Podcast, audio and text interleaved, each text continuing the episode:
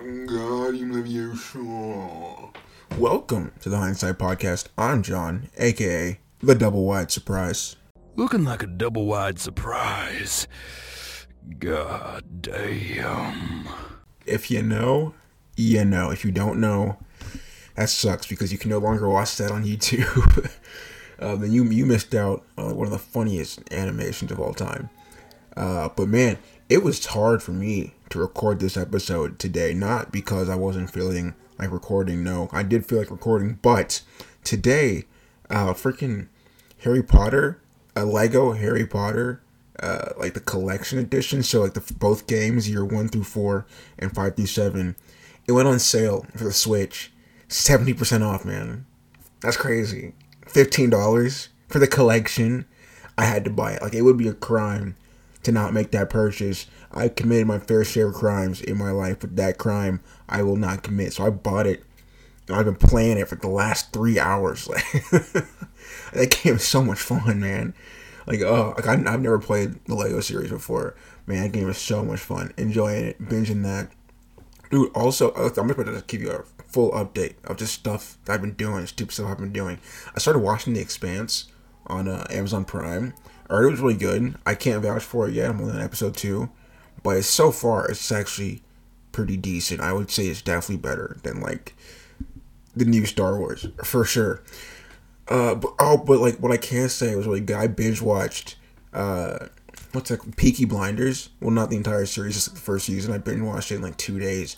That was actually really good. Definitely recommend Peaky Blinders. But, yeah, it's been fun. It's been fun just binging stuff. And actually, speaking of binging, one thing that I'm super excited for is tomorrow. Well, tomorrow for me, not tomorrow for you, because tomorrow for you is like, what, nineteenth? It's the eighth, yeah, nineteenth. Tomorrow for me is the fifteenth, because I'm recording this on the fourteenth.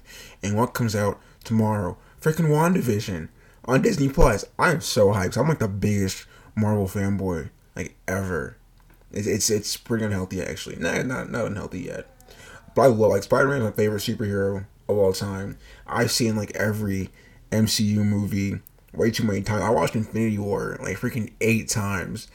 Like, I'll, I'll be bored. I'm like, uh, you know what? Well, let's watch Infinity War. Why not? Let's do it. Uh, I don't feel the same way about Endgame, though, because, like, Endgame was three fucking hours long. And, like, it's a good movie, but, like, you feel the three hours. Like, while you're watching it, you definitely feel like you're watching that for three hours. But Infinity War, like, that movie is just buttery, buttery smooth. But yeah, we're not here to talk about Marvel. No, we're not. It is January eighteenth, so it is Martin Luther King Day, Martin Luther King Junior Day, and uh, we're doing a quick, uh, quick little chit chat on that for today. Now, for starters, I'm sure everyone listening to this knows who Martin Luther King is. According to my analytics, it's like everyone who listens to this is in America, and if you're in America, there's like a ninety-nine percent chance you know who Martin Luther King is and what he did. But if you don't, uh, he was a civil rights leader, activist, the face of the civil rights movement in the sixties. Uh, he fought for equality uh, against like Jim Crow laws, segregation, equality for blacks and whites to live together harmoniously.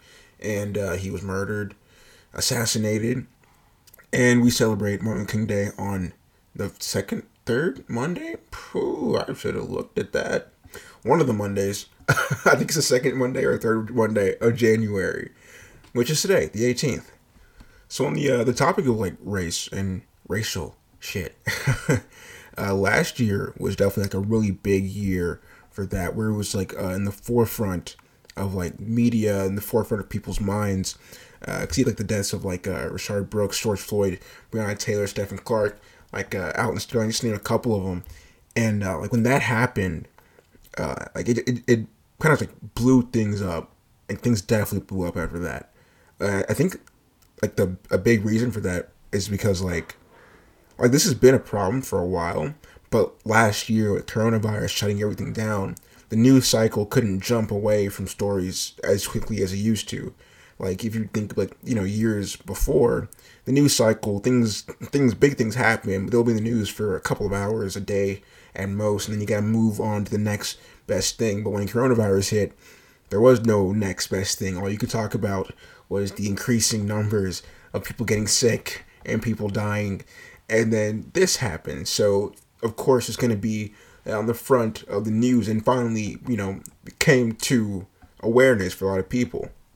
And the main focus uh, amongst like the protests and the unrest was against police brutality, because uh, like, that was the main cause of death, and like the people that I named, and a lot of it was just wrongful was wrongful killing, wrongful deaths of innocent lives.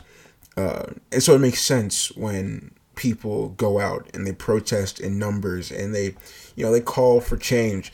The change they may call for, me may not agree with, or, you know, like they it may not be the most thought out change. Some people, some of the stuff people said, but just calling for change uh, in general, just calling for for someone to do something about what's going on.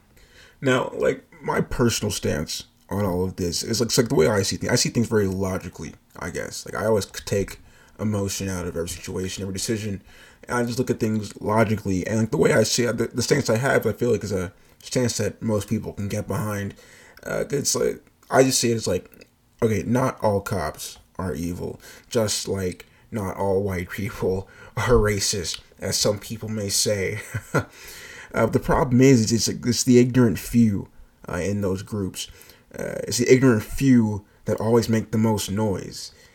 And so today is a day to remember, you know, Doctor King and all the work that he did to progress the civil rights, to make it so that it is an ignorant few and no longer an ignorant group or ignorant mass or ignorant culture.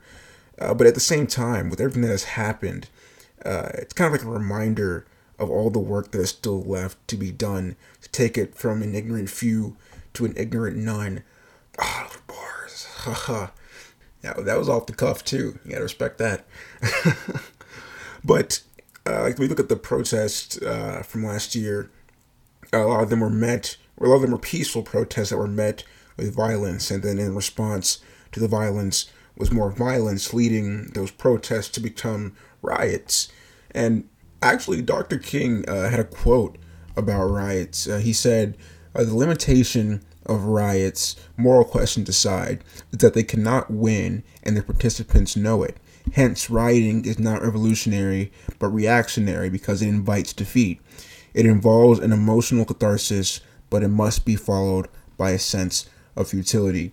And, like, I agree with the quote, as I'm pretty sure most people would. Like, rioting doesn't really achieve much. And it kind of just makes the entire group look bad. But at the same time, it's like, I understand. You know what I mean? Because, for one, when you come in peace and you're met with violence, that reaction makes sense.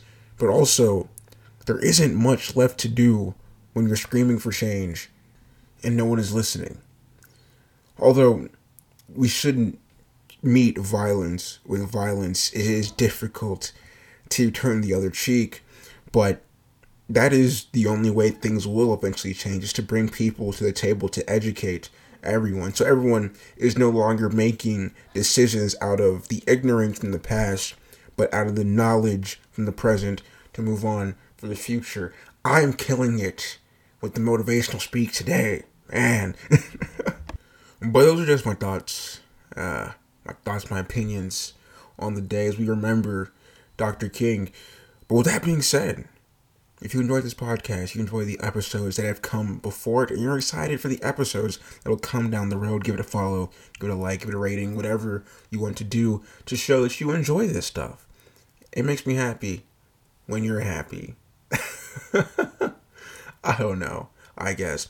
If you want to talk to me about anything, questions, comments, concerns, just want to chit-chat, is at Guy Without a Hat on Instagram and Twitter. But besides that, that's all I have for you today. I'll see you tomorrow at eight a.m. Have a good one.